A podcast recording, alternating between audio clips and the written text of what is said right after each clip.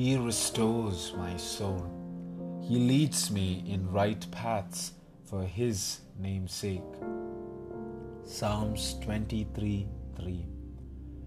To restore means to return something or someone to its former condition, place, or position. Every single day, so many incidents happen, either big or small, that causes us to lose our calm, our patience, and our inner peace. We become restless because of an approaching deadline. We may have started a new initiative or a project with so much enthusiasm, but now we may have no idea what to do next. We may be annoyed at our parents or siblings or even our friends for saying something that hurt our feelings. All of these and similar occurrences upset our soul, our inner stillness where we connect with God.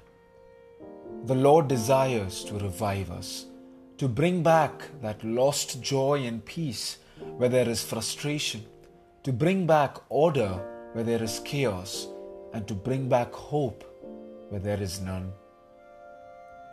One of the most beautiful aspects of the relationship between the shepherd and the sheep is this the shepherd always leads, and the sheep always follow.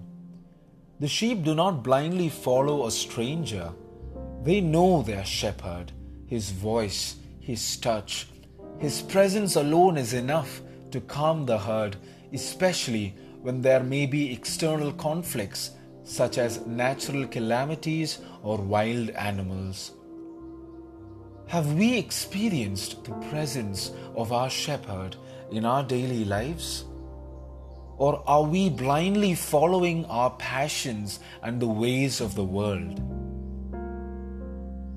Do you remember the last time that your father surprised you with a gift, or your mother made your favorite dish without you asking her to? Of course, it is because they love you. But from their perspective, it is a father's pride and a mother's delight to be able to provide for their children the best of what they can offer. Most of our surnames call out our father's name, and as children, we do share some of our parents' traits to a certain extent. In exactly the same way, each one of us carry a name above all names the name of Jesus. Let us pray. Jesus, many times we fail to realize that we bear your mighty name. We think so little of ourselves and of you that we doubt your plans for us.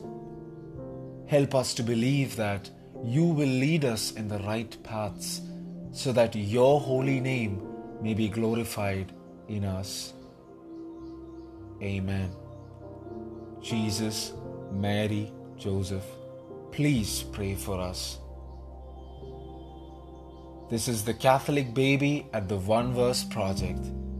God bless you.